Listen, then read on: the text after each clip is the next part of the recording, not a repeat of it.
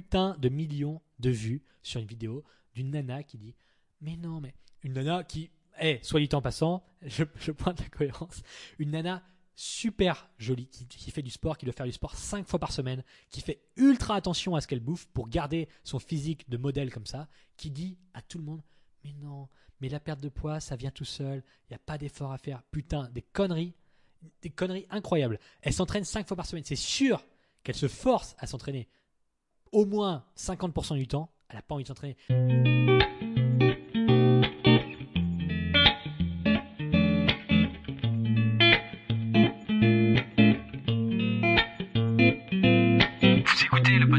Du rééquilibrage alimentaire. L'émission réservée à ceux qui veulent reprendre leur santé en main tout en continuant à vivre une vie sociale épanouie. Chaque semaine, venez discuter alimentation, mode de vie, perte de poids et bien-être avec Maël Brosseau.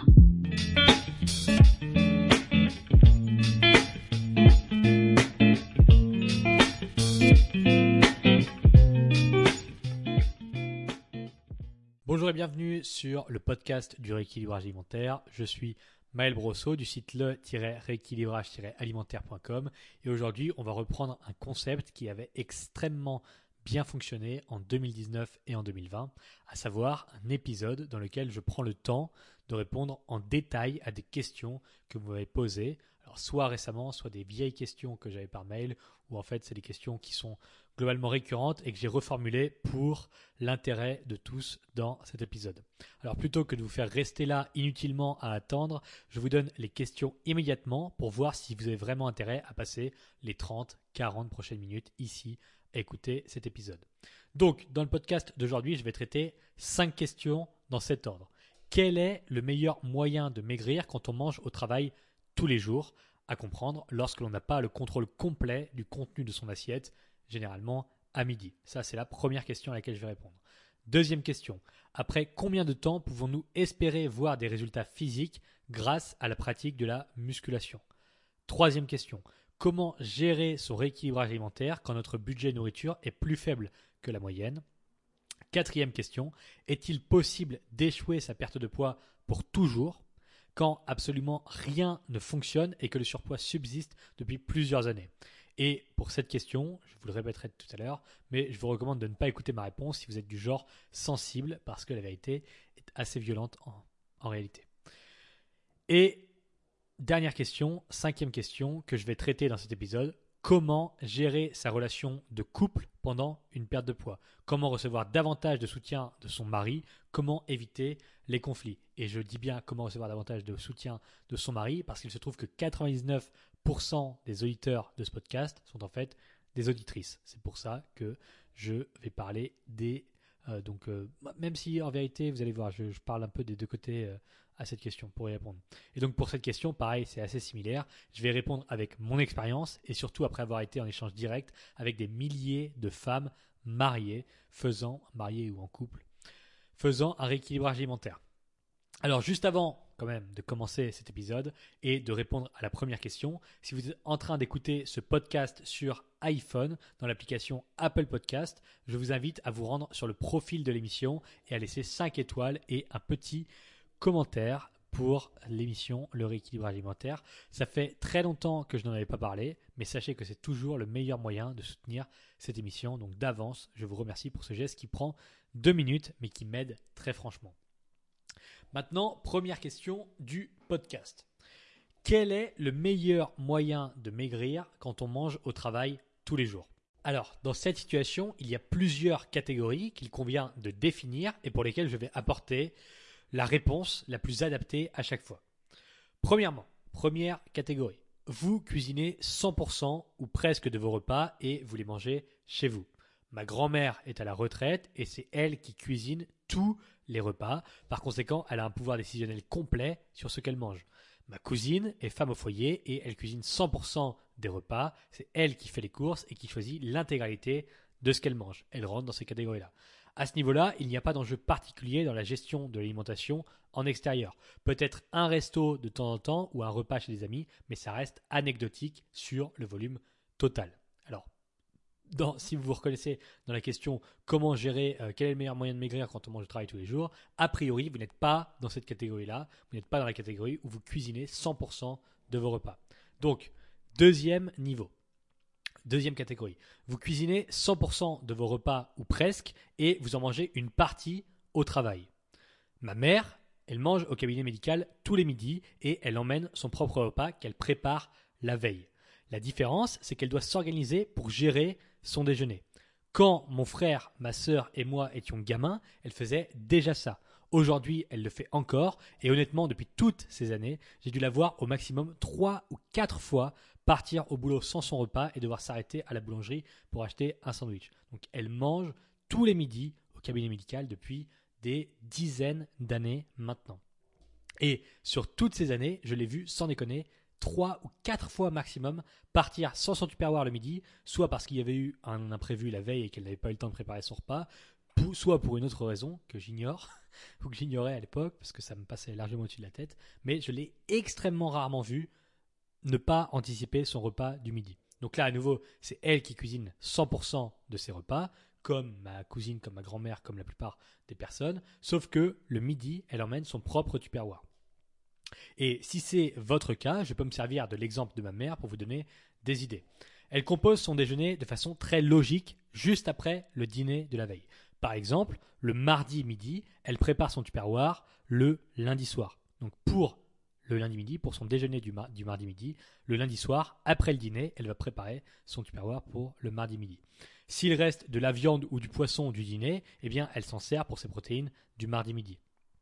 Si, sinon, bah, s'il n'y en a plus, elle fait généralement cuire des œufs ou elle prend du jambon, le reste du rôti de dimanche, ça dépend. Donc, elle commence par remplir son tupperware avec les protéines. Admettons, je ne sais pas, le lundi soir, on a mangé euh, des crevettes, pourquoi pas, il en reste, eh bien, elle, en, elle mettra le reste dans son tupperware pour le mardi midi. Et généralement, quand mon père cuisinait le soir, ça dépend, c'était pas tout le temps mon père ni ma mère, mais si c'est mon père qui cuisinait le lundi soir, il prend en compte le fait que le mardi midi, ma mère doit emmener son tupperware à manger, donc il fait cuire plus, peu importe ce que c'est, plus de steak haché, plus de poulet, plus de crevettes le lundi soir pour que ma mère en ait suffisamment pour remplir son tupperware du mardi midi en plus du dîner du lundi soir. C'est comme ça que ça s'organisait quand j'étais gamin et ça s'organise encore comme ça d'ailleurs, même si je ne vais plus là-bas. Ensuite, donc, et si jamais il n'y avait pas assez de protéines dans le dîner du lundi soir pour qu'elle puisse en mettre dans son déjeuner du mardi midi, eh bien, elle se faisait cuire des œufs, souvent des œufs. Je me souviens, je la voyais régulièrement faire cuire des œufs euh, à la coque, qu'elle, euh, qu'ensuite qu'elle emmenait directement dans son dans son tupperware pour le mardi midi, ou bien du jambon, des, des protéines qu'elle n'avait pas besoin de faire cuire, du saumon fumé, de la truite, des trucs comme ça.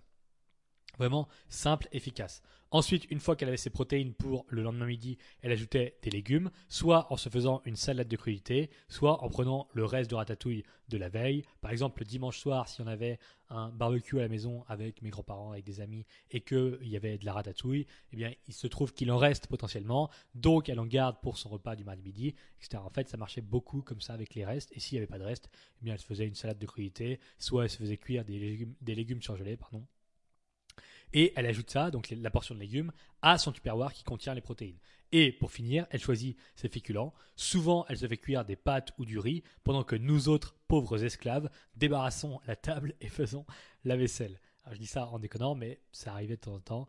Euh, c'est-à-dire qu'on était en train, avec mon frère et ma sœur, de débarrasser la table, de faire la vaisselle, pendant que ma mère se faisait cuire des pâtes. Et pauvres esclaves que nous étions, on l'engueulait parce qu'elle ne travaillait pas pendant que nous, on faisait la vaisselle. Mais bon. En vérité, c'était surtout de la mauvaise foi de notre part. Je le reconnais bien aujourd'hui. Et un fruit, avec ça, avec ce repas, et en avant. Donc, protéines, légumes, féculents, un fruit, et c'est parti. Et en, sans déconner, en, non, j'ai pas vécu vingt ans, mais les, les, les, disons, treize années conscientes que, desquelles je me souviens, pendant lesquelles j'étais soit pas trop petit, soit pas parti de chez mes parents, pendant les treize années, elle a toujours fait ça, tous les jours de la semaine, préparer son repas la veille pour le lendemain midi. Tout le temps. Je l'ai toujours vu faire ça, emmener son tupperware au cabinet médical. Globalement, ça lui prend dix à quinze minutes de préparer son déjeuner du lendemain. Elle emmène ça dans son sac le matin et c'est tout. Le seul problème, c'est quand j'habitais encore chez mes parents et que je partais bosser avec mon Tupperware moi aussi, donc je faisais la même chose qu'elle, je préparais la veille pour le lendemain, eh bien on s'est retrouvé de temps en temps avec des repas inversés. C'est-à-dire qu'on avait le même Tupperware dans le frigo à deux endroits différents et puisque je partais, c'était souvent moi le fautif, je partais avant ma mère, je prenais un Tupperware en pensant que c'était le mien, sauf qu'en fait c'était celui de ma mère et croyez-moi que je faisais la gueule en ouvrant ma boîte de repas à midi qui correspondait aux besoins caloriques d'une femme de cinquante kilos alors que j'en pesais quatre-vingt-trois quatre-vingt-quatre à l'époque. C'était pas les meilleures journées de ma vie. Donc, si vous êtes dans cette situation, vous pouvez vous organiser comme ma mère ou bien doubler la portion. C'est ce que je faisais quand j'étais en formation de coach sportif. À chaque fois que je cuisinais un repas ou que ma copine le faisait pour moi, en l'occurrence quatre-vingts pour cent du temps, eh bien, je doublais la portion. Par exemple, il me faut deux cents grammes de poulet, deux cents grammes de légumes et cent grammes de riz pour dîner. Eh bien, on double la portion pour avoir un repas de prêt le lendemain midi. Plutôt que de faire cuire deux cents grammes de poulet, on en fait cuire quatre cents. Plutôt que de faire cuire deux cents grammes de légumes, on en fait cuire quatre cents. Et deux cents grammes de riz au lieu de cent. Comme ça, il y a deux repas cuisinés en une fois. Et donc, j'ai un repas pour, admettons, le lundi soir, plus un repas pour le mardi soir, mardi soir, pour le mardi midi, pardon, qui est complètement similaire, qui est exactement le même, mais c'est comme ça. Ça implique effectivement de manger la même chose pendant deux repas de suite. Mais si vous aimez ce que vous mangez, ça n'est vraiment pas dérangeant. Voilà. Une autre possibilité, si jamais vous cuisinez tous vos repas mais que vous devez les emmener, vos, vos propres repas au travail, eh bien, vous pouvez consacrer une heure le mercredi soir et une heure le dimanche soir pour vous préparer des repas en avance. Vous en préparez trois, quatre, cinq d'un coup et vous les stockez dans votre frigo. Ensuite, il suffit de les prendre avant de partir le matin. C'est plus ou moins la même chose, sauf qu'au lieu de préparer votre repas la veille pour le lendemain, vous préparez trois repas d'avance le dimanche, trois repas, trois repas d'avance le mercredi soir ou deux. Et puis comme ça, vous n'avez pas besoin de vous en occuper les soirs en rentrant. Voilà. Troisième niveau, troisième catégorie, vous cuisinez vos repas du matin et du soir, mais le midi, vous mangez en entreprise ou au restaurant, soit en self d'entreprise, soit au restaurant.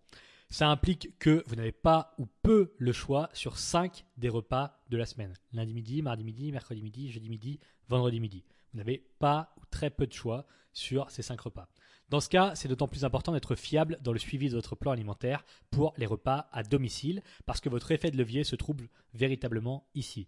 Pour la gestion des repas au travail, j'ai plusieurs conseils à vous donner. Suivez aussi proche que possible la structure de vos repas habituels. Si vous mangez dans un self, dans un self d'entreprise, prenez du poisson ou de la viande, donc votre portion de protéines, prenez des légumes et un peu de féculents. Même si les portions ne sont pas parfaitement adaptées, la structure reste cohérente. Admettons, excusez-moi, que vous ayez besoin habituellement de manger cent cinquante grammes de, euh, de, de viande, de poisson euh, à, au déjeuner. Là, vous êtes au self d'entreprise, il y a, vous avez le droit à avoir un pavé de saumon. Ce pavé de saumon, il fait seulement cent vingt grammes. C'est pas grave, c'est pas dramatique. Vous suivez la structure. D'habitude, vous mangez deux cent cinquante grammes, trois cents grammes de légumes à midi. Là, ce midi, vous avez seulement l'opportunité de manger deux cents grammes de légumes. Bon, c'est pas grave. Ou alors, vous en mettez plus que l'habitude, c'est pas grave non plus. Les féculents, si d'habitude vous mangez cinquante grammes de riz pesé cru et que là, dans votre assiette, il y a soixante-dix grammes pesé cuit, c'est pas dramatique non plus. Ce qui est important, c'est de suivre la structure alimentaire habituelle avec un minimum de cohérence, c'est-à-dire que vous n'ayez pas une assiette qui soit complètement délirante avec, j'en sais rien, très très peu de protéines, énormément de féculents, très peu de légumes et dire oh, j'y peux rien, je suis au self, euh, je fais comme je peux. Non, vous avez, vous avez toujours moyen d'influencer, de, de vous rapprocher le plus possible de votre structure de repas alimentaire, même si ce n'est pas vous qui cuisinez les portions en poids précises. Visuellement, votre assiette le midi, même si ce n'est pas vous qui cuisinez, devrait correspondre grossièrement à ce que vous mangez habituellement, à votre structure de repas habituelle. Même si les portions ne sont pas parfaitement adaptées, la structure reste cohérente. Ensuite, rognez les calories là où vous pouvez. Demandez moins de sauce. Par exemple, si ce midi c'est une viande en sauce ou je sais pas, un poisson au beurre blanc, vous demandez à avoir moins de sauce. Vous demandez à ne pas avoir de sauce ou un petit peu de sauce parce que les calories s'accumulent très facilement là-dedans. Vous ne mangez pas de pain plutôt que... Plutôt que de manger votre morceau de pain avec votre repas, si vous avez déjà des féculents dans votre assiette, ne mangez pas de pain. C'est une façon simple et facile de limiter l'apport calorique. Vous évitez les entrées bourrées de mayonnaise. Je sais, j'ai déjà travaillé en entreprise aussi et ça, les entrées avec, euh, comment ça s'appelle déjà euh, des pimentaises, euh, les, la Macédoine avec plein de mayonnaise. J'avais des collègues qui, qui rajoutaient cinquante à cent grammes de mayonnaise dans, euh, dans, dans leurs entrées. Là, c'est pareil. C'est un moyen extrêmement simple d'éviter de surcharger les calories. Et, euh, et aussi, ne vous forcez pas à manger les deux cents grammes de pâtes au beurre qu'on a mis dans votre assiette. Ce n'est pas parce qu'on a mis deux cents grammes de pâtes dans votre assiette que vous êtes obligé de manger les deux cents grammes de pâtes. Si vous voulez maigrir et que vous voulez tenir votre déficit calorique, vous avez le droit d'en laisser la moitié, les trois quarts dans votre assiette. Voilà. Euh, autre conseil, si vos repas sont en restaurant, et je, je parle de ça notamment parce que euh, j'avais, j'ai eu quelques élèves... En fait, on a été pas mal d'élèves au cours de ces dernières années qui étaient des commerciales, et donc des commerciales qui mangeaient au restaurant quasiment tous les midis, soit parce qu'ils sont en déplacement, soit parce qu'ils mangent avec des clients et qui mangeaient au restaurant dans des restaurants différents tous les midis. Ici, c'est pareil. Il y a moyen d'influencer, le, de, d'influencer en fait significativement le contenu de son plat, mais il y a quelques règles basiques à éviter. à respecter, pardon. Si vos repas sont au restaurant, ne prenez pas de pizza. Pourquoi ? Parce qu'il y a dans la pizza finalement assez peu de protéines en, euh, par rapport au nombre de calories. Il y a énormément de calories en provenance des glucides parce que la pâte est donc, c'est pas un aliment qui est cohérent dans la structure de votre perte de poids. Si jamais vous mangez une pizza de temps en temps, ça n'est pas dramatique, mais manger une pizza entière tous les midis au restaurant, la perte de poids va être assez compliquée en vérité. Donc, pas de pizza, évitez tant que possible de boire de l'alcool, ne prenez pas de dessert, mais prenez plutôt un café. C'est un moyen extrêmement simple, à nouveau, de réduire les calories. Si vous ne mangez pas de pizza au restaurant, qu'est-ce que vous allez manger ? Vous allez avoir un poisson avec des légumes et peut-être un peu de féculents, une viande rouge avec des frites, et là, vous n'êtes pas obligé de manger toutes les frites, vous pouvez demander des haricots verts plutôt que des frites, et cetera. Donc, et j'en viens au dernier point, vous êtes client si vous êtes dans un restaurant, personne ne va vous engueuler si vous demandez des haricots verts à la place des frites. Personne ne va vous engueuler si vous mangez tout sauf la moitié du riz. Et je me souviens, j'ai une anecdote là-dessus. Yvan, pendant le premier confinement, qui travaillait avec moi, euh, appelait, il appelait beaucoup d'élèves pour savoir comment ça se passait, comment ça allait, et cetera. Et surtout en fin de confinement, en fait, quand euh, en deux mille vingt, les gens retournaient à travailler. Et je me souviens qu'il était tombé au, au téléphone avec une, une des élèves euh, qui lui disait que c'était extrêmement compliqué pour elle parce qu'elle mangeait au restaurant et elle était tombé de, tombé de la lune quand il avait dit euh, bon, ah, ok, au restaurant, qu'est-ce que tu manges d'habitude ? Elle dit bah, je mange ce qui est à la carte. Bon, tu, ce que tu vas faire, c'est que tu vas demander à faire cinquante pour cent frites, cinquante pour cent haricots verts. Et je dis ah, mais je peux faire ça ? Et oui, en fait, il suffit de demander. Et dans quatre-vingt-dix pour cent des restaurants, s'il n'y a pas de haricots verts, il y aura peut-être un autre légume à la carte ou une, un, un assortiment de légumes. Et si vous demandez, plutôt que d'avoir des frites, est-ce que je peux avoir des légumes ou est-ce que je peux avoir cinquante pour cent frites, cinquante pour cent de légumes, on va vous dire oui. Et donc, en fait, c'était, c'était assez, assez rigolo qu'elle fasse cette découverte-là parce que je me souviens qu'elle avait envoyé un mail quinze jours plus tard en disant « Mais, mais c'est génial en fait, euh, je peux demander de ne pas avoir de sauce, je peux demander… » de... Bref, c'était, c'était, assez, c'était assez marrant euh, comme truc. Bon, les, les conseils que je vous ai donnés ici, ce sont plus ou moins des banalités, mais il y a une différence entre en parler et les mettre en application. C'est beau de dire euh, « Oui, alors au sel, je vais demander de ne pas avoir trop de sauce sur mon poisson ». C'est bien d'y penser, mais c'est encore mieux de le faire, de le mettre en application. Euh, c'est bien de dire « Ok, il faut que j'arrête de manger du pain quand je suis au sel, quand je suis à la cantine, euh, parce que j'ai déjà des féculents dans mon assiette. » C'est bien de le dire, mais c'est encore mieux de le faire. Et comme ça, mine de rien, on peut rogner facilement trois cents, quatre cents, cinq cents, cinq cents calories, cinq cent cinquante calories sur un seul repas et multiplié par les cinq repas que vous faites en dehors de chez vous la semaine, eh bien, ça peut faire une différence de deux mille cinq cents, trois mille calories déficitaires sur la semaine et ça, c'est extrêmement significatif. En fait, ça peut faire la différence entre une stagnation et une perte de poids. Donc, j'en ai parlé dans le dernier podcast. Je suis rentré à Bucarest récemment et au moment où je vous parle, j'ai dû manger au restaurant allez, vingt-cinq, vingt-cinq ou vingt-six fois au cours des… Je suis rentré il y a trente-quatre jours. Donc, j'ai mangé vingt-cinq fois, vingt-cinq repas au restaurant au cours des trente-quatre derniers jours. Et comment ça se fait ? Que malgré ça, je n'ai pas pris un seul kilo là où la majorité des gens auraient grossi à ma place en mangeant au restaurant vingt-quatre jours, vingt-cinq jours sur, sur les trente-quatre. vingt-cinq fois sur les trente-quatre. Bon, je fais quand même trois repas par jour. Ça fait uniquement un repas par jour au restaurant. J'ai deux repas chez moi. Mais quand même, ça fait trente pour cent de mes apports caloriques quotidiens qui sont faits au restaurant. Alors, d'abord, j'ai plus d'expérience et de connaissances que la majorité des gens. Donc, c'est ça qui me permet de ne pas prendre de poids même si je mange au restaurant très régulièrement en ce moment. Ensuite, j'ai un niveau de dépenses caloriques très élevé. Mais surtout, je ne choisis que des repas riches en protéines et ça limite grandement le total calorique de mes plats. Si vous suivez mes stories Instagram, à chaque fois que je suis au resto, je ne prends pas de pizza ni de burger, en tout cas extrêmement rarement. Et à choisir entre la pizza et le burger, choisissez le burger. Il y a plus de protéines dans un burger et globalement, vous allez manger moins de calories avec un burger, avec un burger pardon, qu'avec une pizza entière.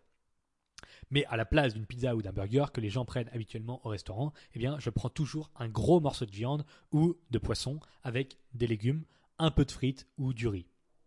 Et je bois de l'eau, je ne prends pas de dessert, je ne bois pas d'alcool la semaine. C'est comme ça qu'un repas au resto ressemble assez proche à un repas chez moi.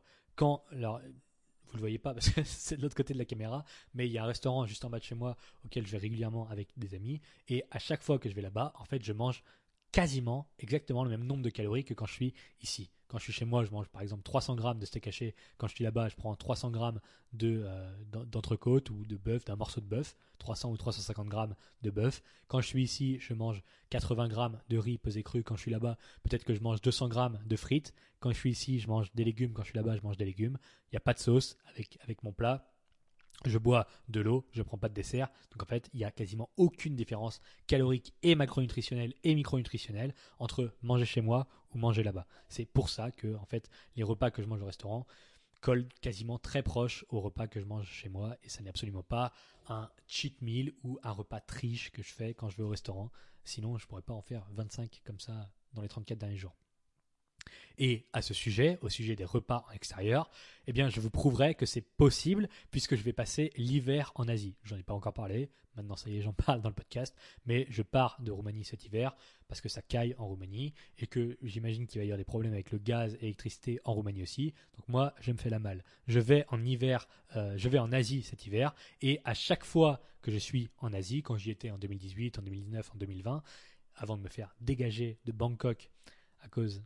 vous savez quoi, euh, j'en ai déjà parlé dans un podcast, eh bien à chaque fois que je suis là-bas, je cuisine jamais un seul repas pendant plusieurs mois. Les, sur les mois que je vais passer en Asie, je ne vais pas cuisiner un seul repas chez moi. Je vais manger en extérieur midi et soir constamment, tous les jours, pendant plusieurs mois. Et on fera un bilan dans le podcast quand je reviendrai ici, probablement en mars. Eh bien, vous verrez que je n'ai pas pris un seul kilo et j'en profiterai pour filmer les, euh, la majorité des repas que je mange en Asie et vous verrez que finalement quand on est cohérent dans, la, dans le suivi de sa structure de, euh, de repas, eh bien c'est tout à fait possible de manger en extérieur très régulièrement et de quand même maintenir son poids ou en tout cas de maintenir son déficit calorique si votre objectif c'est de maigrir. Voilà qui répond à la question. Ça demande d'être particulièrement constant sur les repas que vous cuisinez vous-même et de faire preuve d'une grande cohérence sur les repas que vous prenez au travail, les repas que vous prenez en extérieur. Mon exemple vous prouve rien que ça n'a absolument rien d'impossible. Vous pouvez tout à fait y arriver. Il faut simplement suivre une structure cohérente que j'ai évoquée dans les minutes précédentes. Deuxième question. Après combien de temps pouvons-nous espérer voir des résultats physiques grâce à la musculation ? Alors, ça va assez vite au début. Le problème, c'est que l'échelle de temps de la majorité des gens est complètement corrompue par les promesses de transformation miracle. Quand j'ai commencé à m'entraîner en deux mille treize, je me souviens très bien de mon inscription à la salle de sport. À cette époque, c'était largement moins répandu qu'aujourd'hui. Il devait y avoir quelques fitness parks, quelques franchises peu connues, mais certainement pas cinquante Basic Fit par ville comme aujourd'hui. J'ai littéralement vu l'essor des Basic Fit à Nantes quand j'habitais là-bas puisque le premier a ouvert juste après que j'arrive. Et le premier, il me semble, quand j'ai emménagé à Nantes, je ne vais pas m'emmêler dans les années donc je ne vais pas dire quand est-ce que j'ai emménagé à Nantes, mais quand j'ai emménagé là-bas en septembre, il me semble que le premier Basic Fit a ouvert en octobre de cette année-là. Et quand je suis parti de Nantes, deux ans, un tout petit peu plus de deux ans plus tard, deux ans et deux mois plus tard, eh bien le cinquième Basic Fit Le cinquième ou le sixième Basic Fit de Nantes venait d'ouvrir.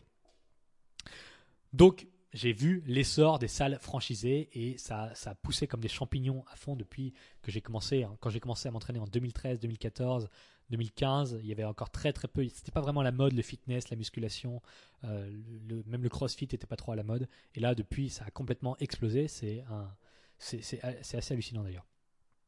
Et donc, qu'est-ce que je voulais dire ?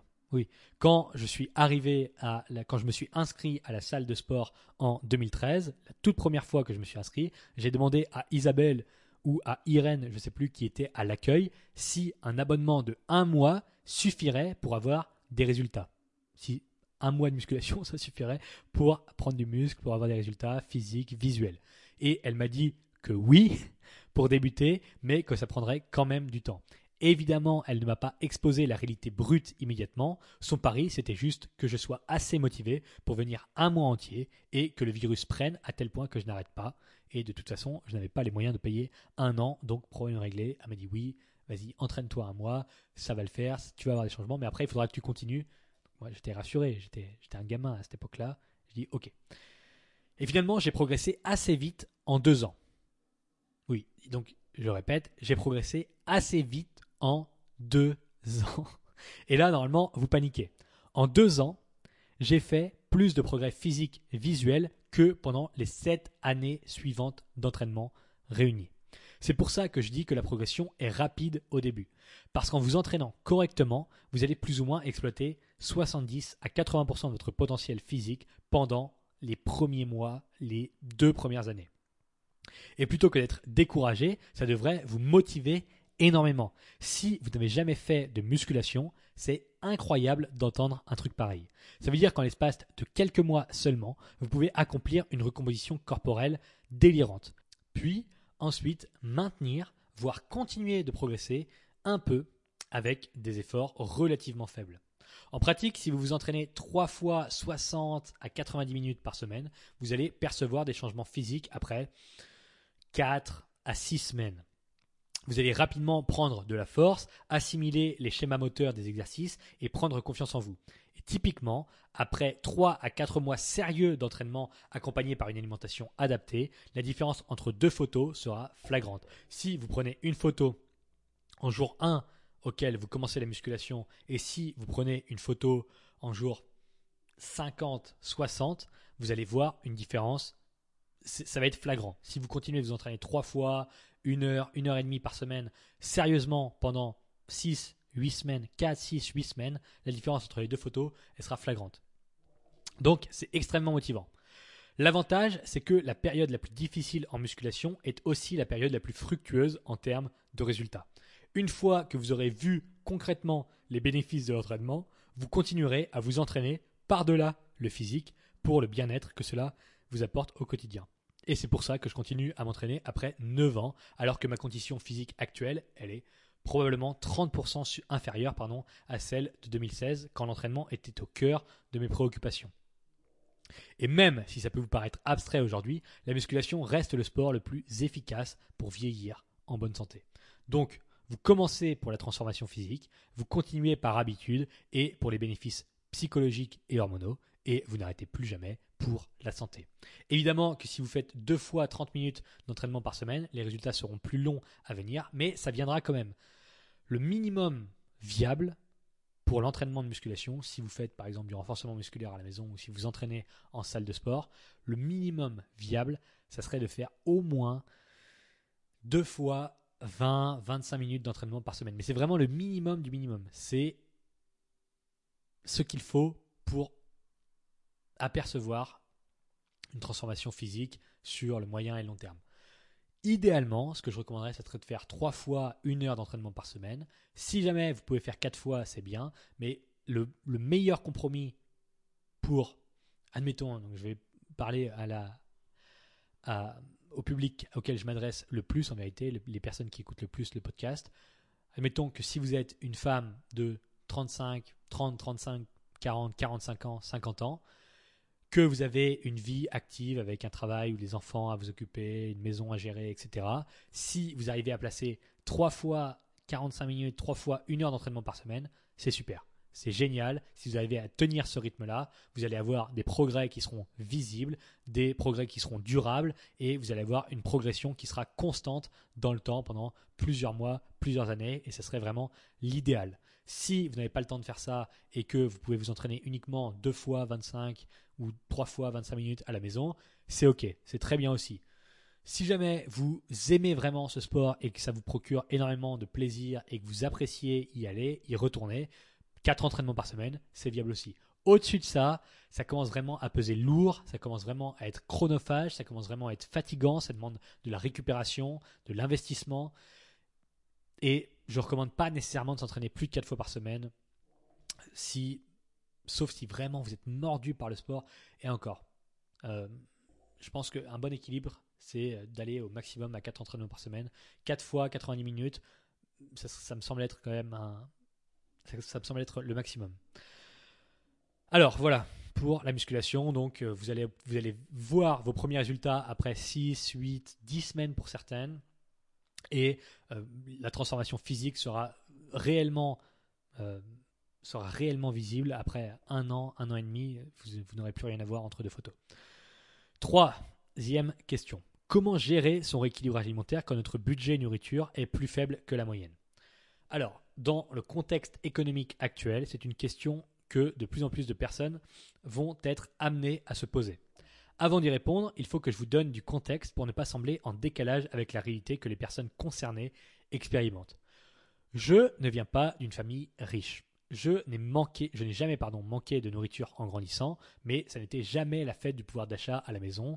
C'était toujours stable, classe moyenne inférieure.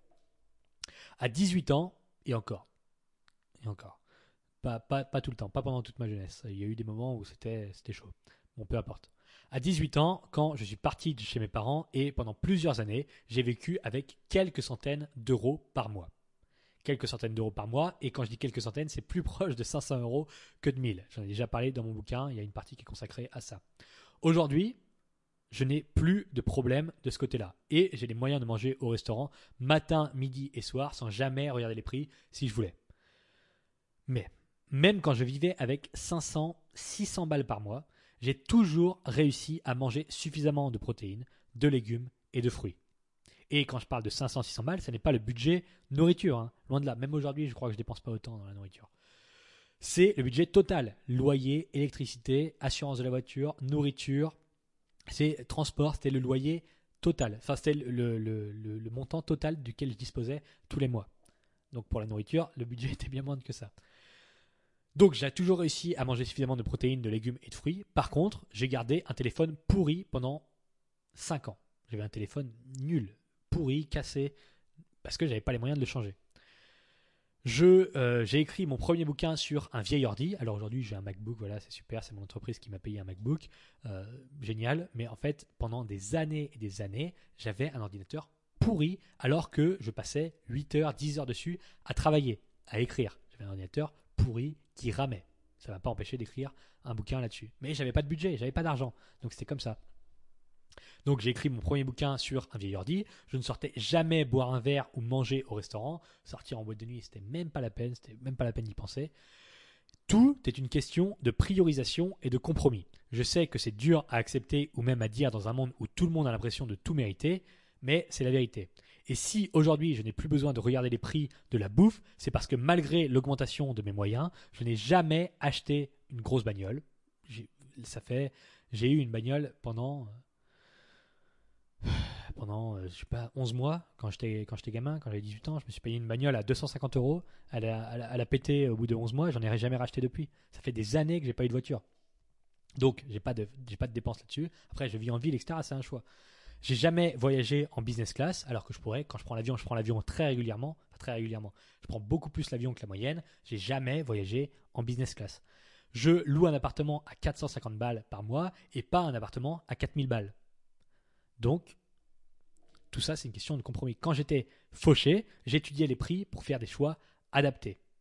Et en l'occurrence, les protéines sont toujours le plus gros poste de dépense. Les œufs, les produits laitiers, les cuisses de poulet et le colin surgelé, ce sont les quatre aliments présentant le meilleur rapport prix-protéines. Et croyez-moi, j'en ai bouffé ma part. Donc, comment augmenter ses apports en protéines pour maigrir quand on a peu de moyens? Les œufs, les produits laitiers, les cuisses de poulet et le colin surgelé. Ce sont, selon mon expérience, ou en tout cas à l'époque quand je regardais beaucoup plus les prix qu'aujourd'hui, les quatre catégories d'aliments qui permettent d'opter, qui présentent le meilleur rapport prix sur protéines. Pour les légumes et les fruits, j'allais tous les vendredis acheter en direct chez un producteur. J'arrivais à tirer sept à huit, neuf, dix kilos de produits, donc de fruits et de légumes, pour quinze à vingt euros par semaine. Et oui, parce que je mangeais à l'époque et aujourd'hui quasiment encore, entre quasiment un kilo de fruits et légumes par jour.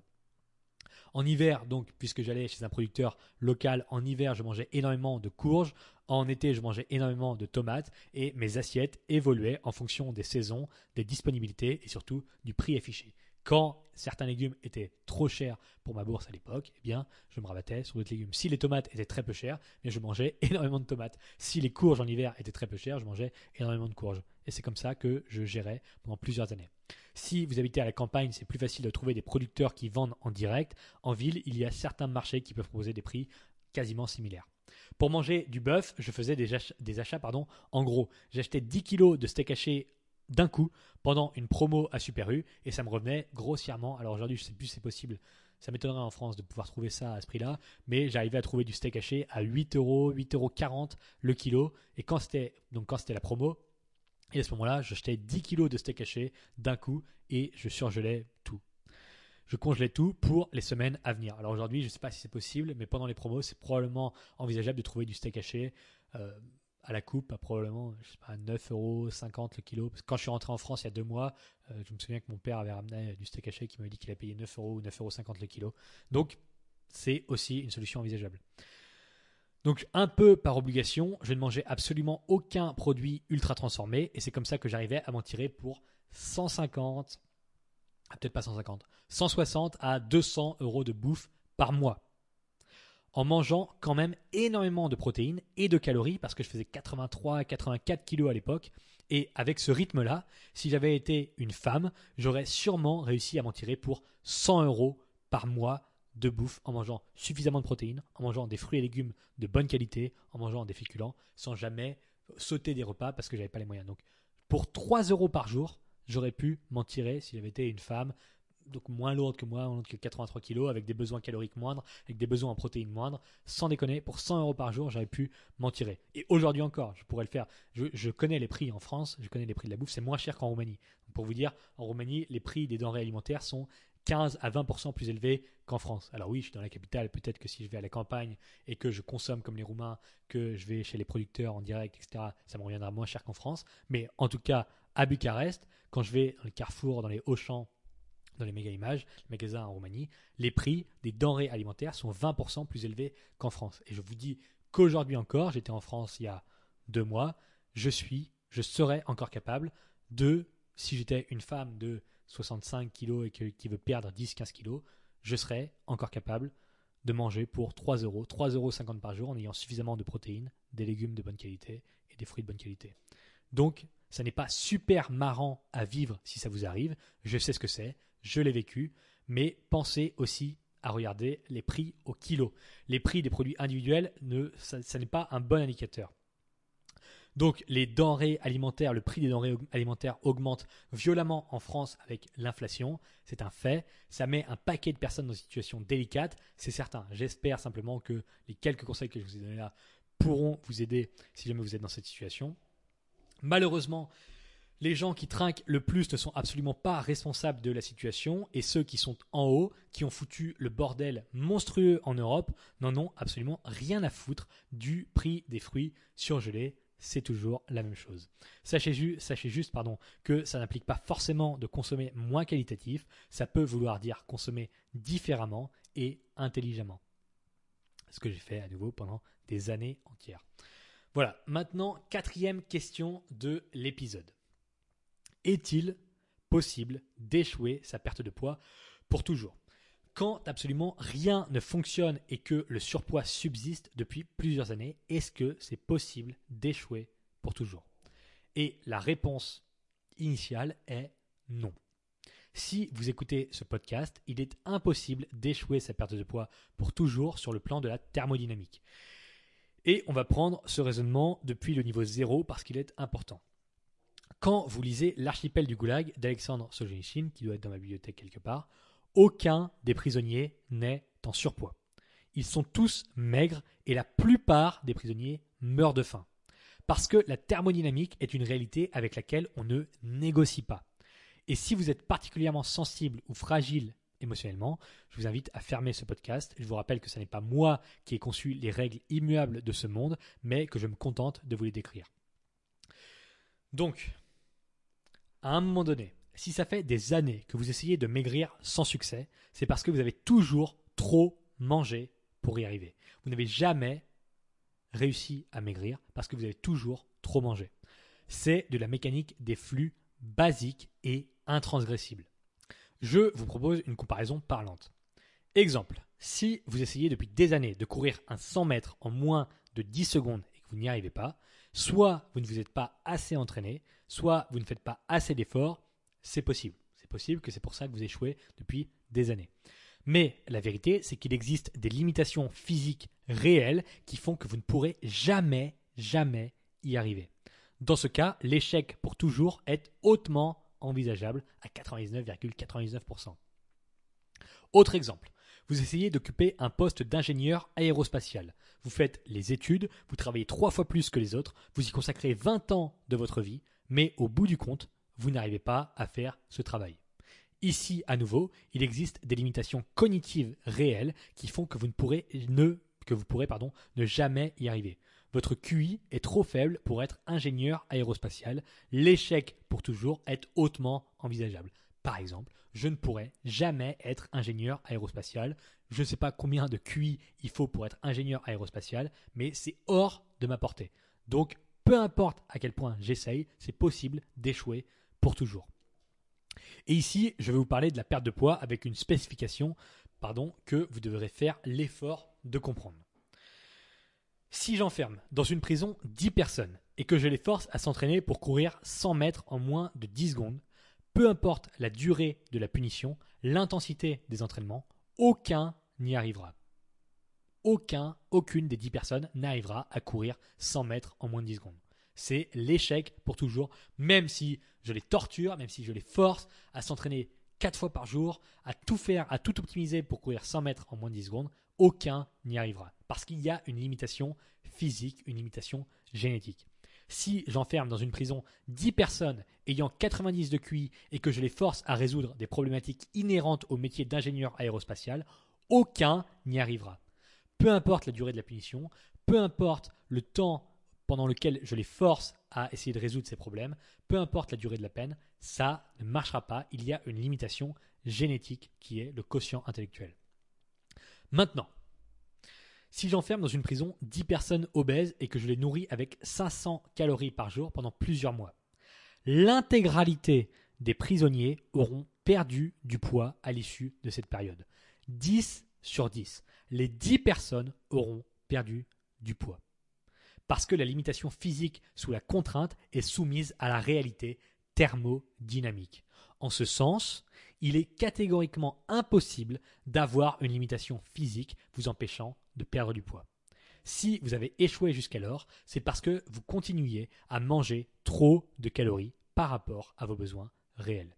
Soit parce que vous aviez choisi la mauvaise stratégie, soit par manque d'investissement, soit par manque, soit par gourmandise, pardon, soit par flemme. Ce sont les, c'est les possibilités les plus envisageables, en vérité. Ou alors, par limitation psychophysique. Ici, vous devez prendre ces mots avec la plus grande prudence pour ne pas vous complaire dans une situation qui ne vous correspond pas. J'estime qu'effectivement, il est extrêmement compliqué pour un petit pourcentage de la population de perdre du poids avec un déficit calorique traditionnel. Parce que certaines personnes ont un seuil de tolérance trop faible vis-à-vis de la frustration engendrée par une restriction calorique. La limite psychophysique implique que vous n'avez pas la force de caractère suffisante pour respecter un plan alimentaire donné, que votre résistante, que votre résistance à la frustration est trop faible pour lutter contre la faim, que malgré toute votre bonne volonté, vous n'avez pas les capacités physiques et psychologiques pour endurer une perte de poids. Quand j'évoque cela, comprenez bien que ça concerne au maximum un pour cent des gens en surpoids et obèses. Ce n'est pas parce que vous avez essayé de maigrir dix fois sans succès que vous entrez dans cette catégorie. Simplement, il faut reconnaître que certains individus sont incapables d'engendrer des efforts nécessaires pour induire une perte de poids. Auquel cas, l'impasse n'est pas complètement bloquée. Il existe aujourd'hui des actes chirurgicaux permettant de contourner cette limitation et je considère que dans, ces, que dans certaines situations, pardon, la chirurgie bariatrique, pour ne citer qu'elle, est une piste envisageable malgré les effets négatifs que cela peut engendrer. En répondant à cette question, donc à la question de est-ce que c'est possible d'échouer sa perte de poids pour toujours, eh bien je me rends compte que cela ouvre la possibilité de développer le sujet encore davantage, mais il faudra que je réfléchisse et que je l'écrive, que je l'écrive, pardon, de fa- que je fasse ça de façon à ne surtout pas engendrer un biais de cohérence qui ferait croire à certaines personnes non concernées qu'elles cochent les cases d'une situation irrécupérable hors intervention médicale. Maintenant, c'était la quatrième question. Je vais passer à la dernière question qui n'est pas la moins complexe. Malheureusement, j'aurais dû le faire quand j'avais encore plein d'énergie au début de ce podcast. Comment gérer sa relation de couple pendant une perte de poids ? Comment recevoir davantage de soutien de la part de son mari ? Comment éviter les conflits ? Quand on évoque le sujet des relations humaines, il y a mille courants de pensée et donc mille façons de se sentir offensé par ce que l'on entend.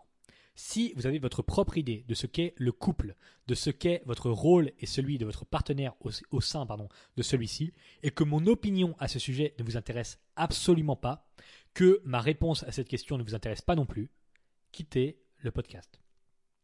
Je vais vous répondre en m'appuyant sur mon expérience personnelle, mes connaissances en psychologie comportementale, mon expérience professionnelle après avoir suivi et accompagné des centaines de femmes mariées en couple pendant leur perte de poids, mais également en m'appuyant sur un pan de mon activité que vous ignorez probablement si vous écoutez le podcast du rééquilibrage alimentaire. À savoir, je suis aussi consultant, conseiller privé pour aider des hommes chefs d'entreprise à gérer leur vie professionnelle et personnelle. Je n'en ai jamais parlé nulle part, c'est la première fois que vous entendez parler de ça. Oui, je fais ça aussi.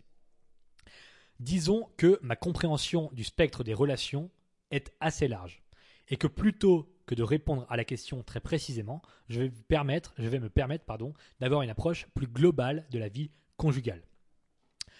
Comment recevoir du soutien de son mari ? Comment éviter les conflits ? Comment gérer ses relations pendant une perte de poids ? Pour ça, il faut comprendre la nature masculine dans un couple. J'appuie sur la notion masculine. Si votre mari a des comportements, des traits de caractère féminins, qu'il n'incarne absolument pas l'essence masculine, ce que je vais vous dire ne s'applique probablement pas à vous et à votre couple. Il se trouve que dans mes amis, dans ma famille, dans les chefs d'entreprise que j'accompagne, quatre-vingt-dix-neuf pour cent des hommes sont masculins. Et je sais qu'en Europe de l'Ouest, c'est de plus en plus difficile de définir ce qu'est un homme et qu'est-ce que c'est la masculinité et qu'est-ce qu'est finalement le rôle principal d'un homme dans la société.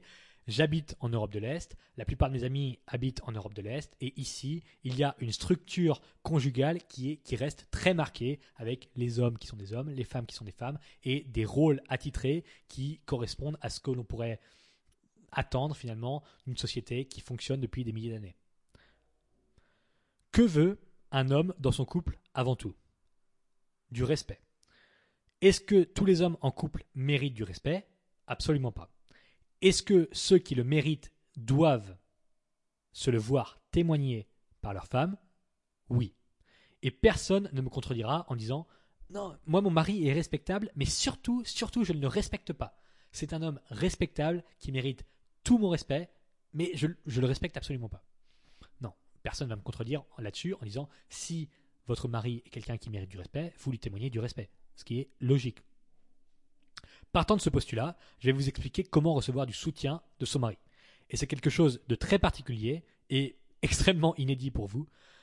Ça s'appelle demander du soutien à son mari. Comprenez quelque chose. J'ai beaucoup d'amis, j'ai grandi avec des parents mariés, des grands-parents mariés chez qui je passais beaucoup de temps. J'ai personnellement été en couple et pas si loin de ça que de me marier finalement. Je n'ai jamais de ma vie entière entendu un homme véritablement masculin refuser de soutenir sa femme. Alors, peut-être que c'est un épiphénomène, peut-être que j'ai eu la chance inouïe de rencontrer uniquement des centaines d'hommes qui sont véritablement masculins et qui n'ont jamais refusé de soutenir leur femme quand cela était demandé correctement, ou peut-être pas. Peut-être que ce n'était pas de la chance et qu'en fait c'est comme ça que ça se passe. Si ma mère demandait sincèrement à mon père de l'aider pour quelque chose dont elle avait véritablement besoin d'aide, je ne l'ai jamais vu refuser. Même chose pour ma grand-mère, pour ma grand-mère, pardon. Même chose pour la copine de mon frère, pour les femmes de mes amis. Jamais je n'ai vu un homme refuser de soutenir sa femme si elle en avait véritablement besoin. Un homme masculin adore faire un truc et ce truc, ça s'appelle résoudre des problèmes. Chercher la solution à, la problème, à un problème, la trouver et vous la donner. Alors, la plupart du temps, ils le font alors que leur femme a juste besoin d'être écoutée et de vider son sac sans recevoir de conseils masculins. Ok, là, c'est pas l'idéal. Mais croyez-moi, si votre mari est câblé comme la plupart des hommes que je fréquente et comme moi, il sera absolument ravi de vous soutenir si vous le lui demandez sincèrement. Et on en revient au respect. Il le fera probablement par amour, mais surtout pour que le respect que cela lui, mais surtout pardon, pour le respect que cela lui permettra d'obtenir auprès de vous. Vous acceptez d'être vulnérable auprès de lui en assumant pleinement vos imper- votre imperfection et en demandant de l'aide, aide qu'il est en capacité de vous apporter et qui ultimement se transformera en respect pour son investissement, pour sa dévotion. Et c'est exactement, exactement ce que veut un homme masculin. À nouveau, je parle au nom et en connaissance des patterns de comportement profondément masculins que j'ai dans mon entourage. Peut-être qu'il existe une nouvelle espèce d'hommes câblés très différemment, des hommes qui finalement n'en sont plus. Peut-être, c'est possible et peut-être que vous êtes marié à l'un de ces hommes, auquel cas je suis désolé mais je ne peux pas apporter de solution viable pour vous.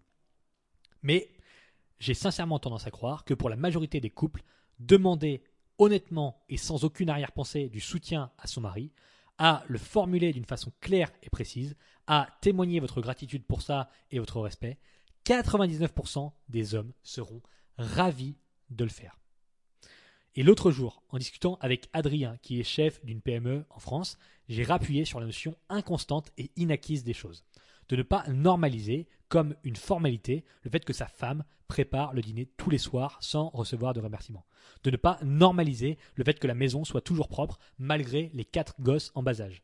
Oui, c'est lui qui finance tout ça avec son boulot, mais qu'il devrait absolument témoigner de la gratitude envers sa femme pour sa dévotion quotidienne, pardon, qui lui permet de continuer à travailler autant sans avoir à se soucier de la logistique au jour le jour de la maison.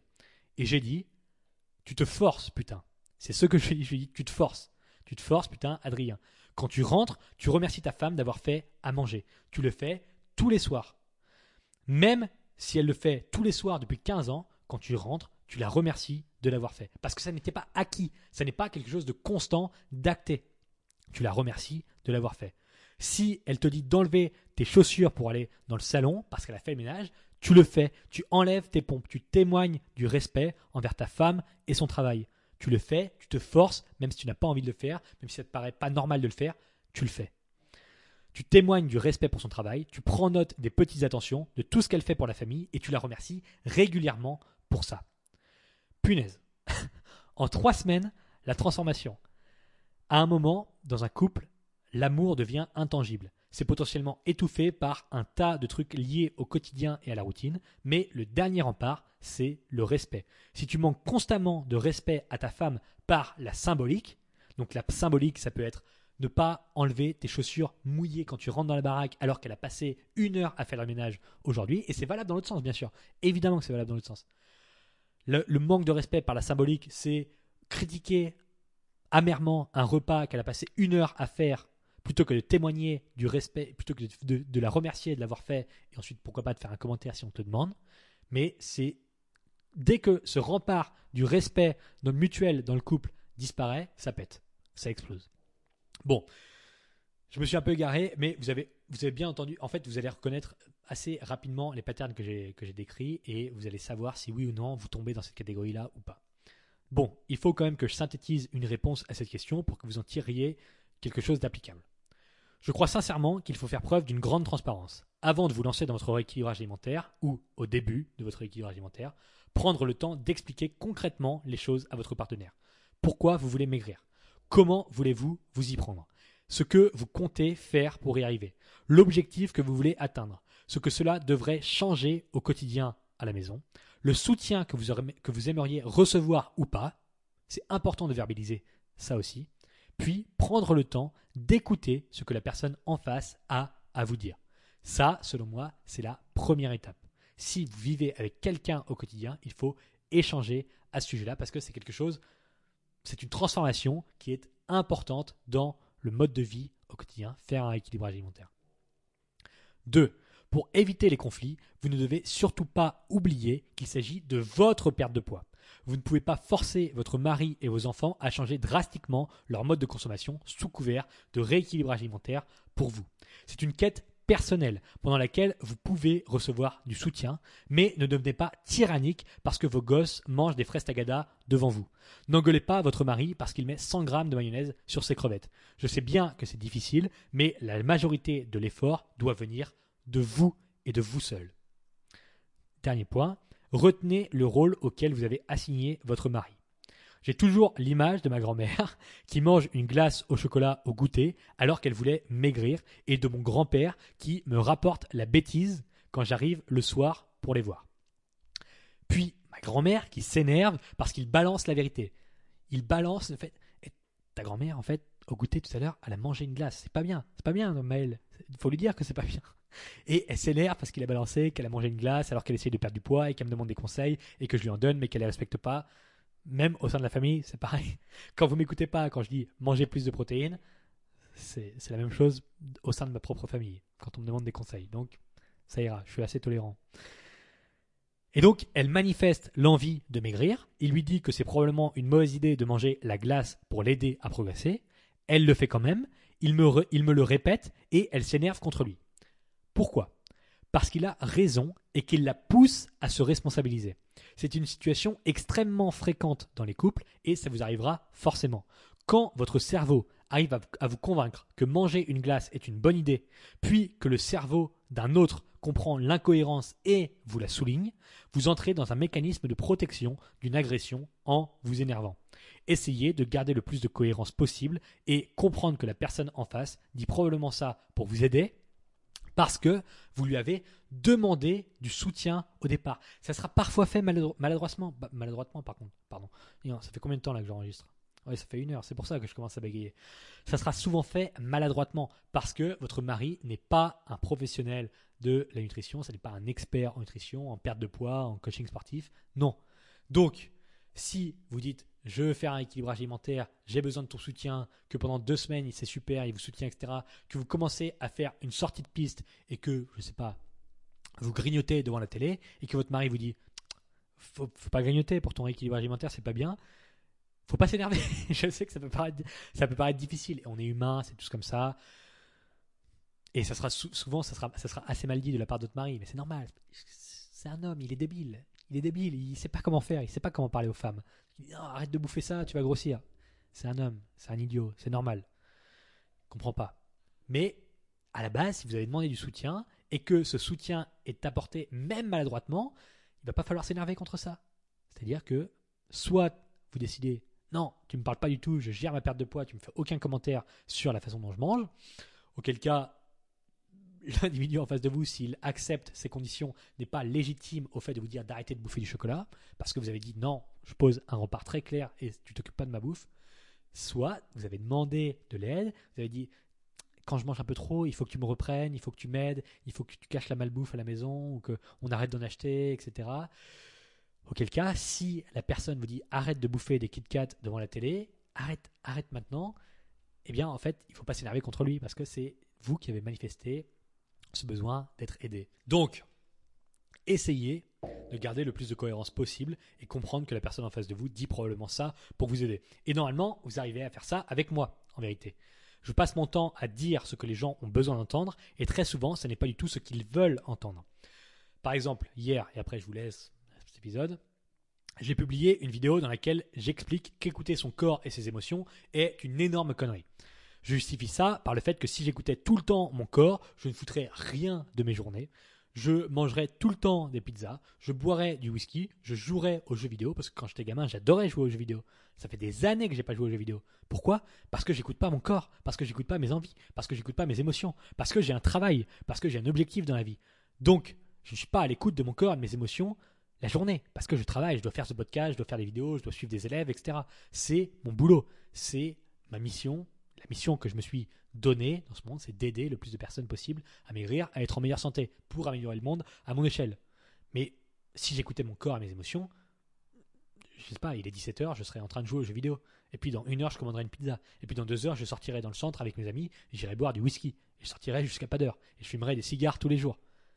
Non, j'écoute pas mes émotions, j'écoute pas mon corps. C'est justement parce que je n'écoute pas mes émotions que je travaille plutôt que de ne rien foutre. Eh bien, c'est la même chose pour le corps. Être à l'écoute de son corps, de ses émotions et leur faire confiance, faire confiance à son corps, celui-là même qui vous a poussé à accumuler trente kilos en trop, est une sacrée connerie. C'est une connerie. Tout comme écouter ses envies constamment. C'est vos envies qui vous pousseraient à regarder votre écran treize heures par jour à vous abrutir sur des vidéos TikTok. Non. Donc, cette vidéo, elle est particulièrement dure à accepter parce qu'elle implique de faire des efforts et de prendre ses responsabilités. Résultat, sur les réseaux sociaux, les gens regardent cette vidéo, des dizaines de milliers de personnes, mais ne likent pas. Et la vidéo, elle sombre dans l'oubli. C'est-à-dire qu'il y a vingt mille personnes qui ont vu la vidéo, mais il n'y a personne qui met un like. Parce que c'est extrêmement dur à accepter. Un type qui vous dit un truc pareil, vous ne pouvez pas argumenter contre ce que je viens de vous dire. Si j'écoutais mon corps et mes émotions, je ne foutrais rien de la journée. Bon, ok, il faut travailler pour gagner de l'argent, pour se payer à bouffer, ok, d'accord. Admettons, je vais au travail, c'est tout. Quand je sors du travail, je joue aux jeux vidéo, je bouffe des pizzas, je grossis, je ne m'entraîne pas, j'ai la flemme de m'entraîner la plupart du temps, mais j'y vais quand même, par routine, par habitude. Je ferai le strict minimum pour vivre et être un jouisseur finalement. Bouffer des pizzas tant que j'en ai envie, bouffer des burgers, bouffer au McDo, boire de l'alcool parce que c'est, j'aime bien le whisky, fumer des cigares, j'aime bien les cigares, je ferai le strict minimum. Mais non, je n'écoute pas mon corps, je n'écoute pas mes émotions, j'ai des trucs à faire, je les fais, je m'impose une discipline. Et c'est la même chose avec la perte de poids. Donc, sur les réseaux sociaux, les gens regardent cette vidéo mais ne la like pas. Deux jours plus tôt, je tombe sur une vidéo qui dit précisément l'inverse, précisément l'inverse de moi. Une foutaise sans nom qui pousse les gens à la complaisance et à la fainéantise, disant que la perte de poids est naturelle et elle arrivera un jour, même si vous n'essayez pas, votre corps finira par retrouver le chemin de la santé. Putain, un million de vues et des milliers de commentaires de validation sur cette vidéo. Un putain de million de vues sur une vidéo d'une nana qui dit « Mais non, mais… » Une nana qui… Eh, hey, soit dit en passant, je, je pointe la cohérence. Une nana… super jolie, qui, qui fait du sport, qui doit faire du sport cinq fois par semaine, qui fait ultra attention à ce qu'elle bouffe pour garder son physique de modèle comme ça, qui dit à tout le monde « Mais non, mais la perte de poids, ça vient tout seul, il n'y a pas d'effort à faire. » Putain, des conneries, des conneries incroyables. Elle s'entraîne cinq fois par semaine. C'est sûr qu'elle se force à s'entraîner au moins cinquante pour cent du temps. Elle n'a pas envie de s'entraîner. Quand on fait une série, quand on s'entraîne pour de vrai en salle de musculation, j'étais en train de faire les jambes ce matin à la salle de musculation. Putain, je me force. Moi, je dis beaucoup de, de, de grossièreté là dans la fin de ce podcast. C'est les émotions. J'écoute les émotions. Je me force. J'ai pas envie de faire une séance jambes. C'est douloureux, c'est lourd, ça fait mal, ça fait transpirer. J'ai perdu mon souffle, j'ai failli vomir ce matin. À chaque fois que je fais une séance jambes, je suis pas loin de vomir parce que je force, je pousse. J'ai pas envie de faire ça, mais je le fais pour me dépasser parce que je m'impose une certaine discipline. Et si je commence à arrêter ça, si je commence à me f- à faire des concessions avec moi-même, mais c'est fini, tout fout le camp. Pourquoi, si j'accepte de louper une séance jambes, j'accepterai pas de louper une journée de travail? Bah oui. Puis pourquoi, si j'accepte de manger une pizza le mercredi, pourquoi je n'en mangerai pas tous les jours? Bah oui. À partir du moment où ça commence, ça se délite à une vitesse incroyable. Donc, cette nana, toute jolie, bien maquillée, très fine, probablement jamais été en surpoids de sa vie. En fait, je suis quasiment, c'est quasiment certain. Qui va dire? Qui est là à dire à un public d'un million de personnes probablement en surpoids, obèses, qui se sentent mal dans leur santé, qui se sentent mal dans leur corps, qui sont probablement en mauvaise santé, qui ont des mauvais indicateurs de santé sur leur prise de sang, qui sont à risque pour des maladies graves, à dire « Non mais, pff, ok, vous voulez maigrir, mais ça va aller, le corps sait ce qui est bon, ça va venir naturellement. » Putain, c'est insupportable. Bon bref, donc un million de vues, oui je rage, ça, ça, ça m'énerve pas pour moi, pas, pas parce que… Mais parce qu'en fait, je voudrais voir une vidéo d'un million de vues, qui, un, un type meilleur que moi probablement en communication, ou une nana bien meilleure que moi, qui est plus appréciée que moi, qui fait un million de vues pour dire exactement la même chose que moi. C'est juste que j'ai besoin que le message soit, ait plus de portée, pour que les gens comprennent que sans la discipline, il va rien se passer. Il faut être discipliné, il faut s'imposer des contraintes si on veut obtenir quelque chose que l'on n'a pas aujourd'hui. Et il ne faut pas croire que oh, la perte de poids va tomber du ciel. Bon bref, c'est insupportable. Donc je suis presque sûr que tous les gens qui la regardent savent que c'est une connerie. Les un million de personnes qui l'ont vu, qui ont liké, qui ont commenté pour dire « Ah, trop bien, génial, la perte de poids naturelle », ils savent, ils savent très bien que c'est une connerie, mais ça fait tellement de bien d'entendre un truc qui ne réclame aucun effort que le cerveau finit par se convaincre que c'est réel. C'est comme ça. Et dans la même branche, je parlais avec un ami qui a lu mon livre vendredi. Euh, donc, je, je parlais avec lui vendredi dernier. Il a lu mon livre avant. Et donc, on parlait de mon bouquin et je lui expliquais que j'ai dû radoucir mon discours d'au moins cinquante à soixante pour cent en écrivant. C'est-à-dire que tout ce que vous avez lu dans mon livre, c'est une version, euh, comment dit-on ? C'est une version édulcorée de ce que je pense réellement. Donc, c'est cinquante à soixante pour cent moins violent que ce que je pense. Et il m'a répondu que c'était le livre le plus violent qu'il ait lu sur la perte de poids. Violent dans le sens vérité balancée, dans votre face. Voilà. C'est comme ça, ça se passe comme ça. Je sais, c'est désagréable, mais je le dis, il faut le dire. Il a lu quelques livres sur la perte de poids parce qu'il a, il a du poids à perdre. Et il se trouve qu'en lisant le mien, il a dit que c'était le livre de loin le plus violent sur la perte de poids, que c'était inhabituel et de loin celui qui était le plus en phase avec la réalité, mais que quand même c'était extrêmement violent. Alors imaginez un peu le monde dans lequel je vis, moi, pauvre créature. J'adoucis mon discours pour ne pas que les gens se sentent trop bousculés. Et malgré ça, j'ai quand même le discours le plus virulent du secteur sur la perte de poids. Donc imaginez un peu, je suis obligé d'édulcorer tout ce que je dis et malgré le fait que j'édulcore tout ce que je dis, ça reste quand même moi le type le plus violent dans le secteur de la perte de poids qui balance la réalité sans prendre de pincettes et sans dire ah, « attention, c'est...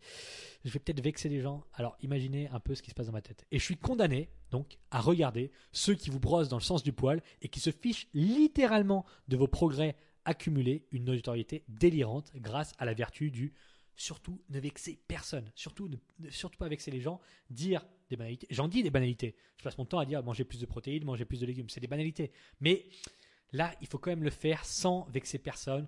Alors oui, manger plus de protéines. Mais si vous êtes vegan, ça ira quand même. Non, manger plus de protéines. Si vous êtes vegan, j'ai pas besoin de le préciser. Vous gérez votre propre vie. Manger plus de bœuf. Ah, vous mangez pas de bœuf ? C'est vous qui gérez. Moi, je considère qu'aujourd'hui, manger plus de bœuf, c'est probablement la meilleure idée pour une femme.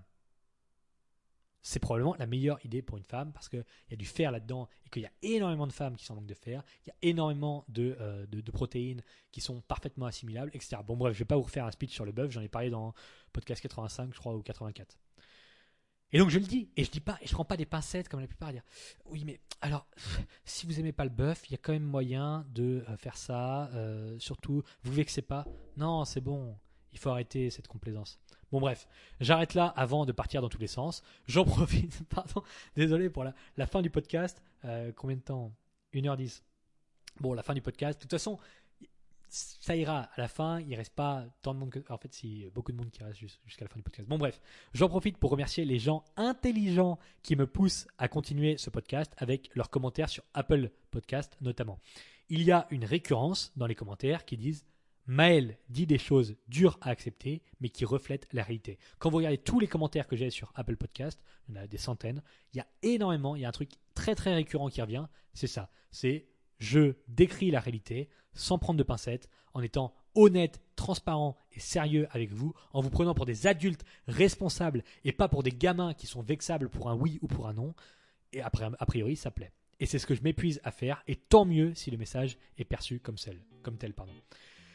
Si vous n'avez toujours pas mis les cinq étoiles sur Apple Podcast, eh bien écoutez, c'est le bon moment pour le faire. Et si vous n'avez pas encore lu mon livre violent, mon livre violent, très violent, sur la perte de poids, rendez-vous sur Amazon en cherchant Maël Brosseau pour le commander maintenant.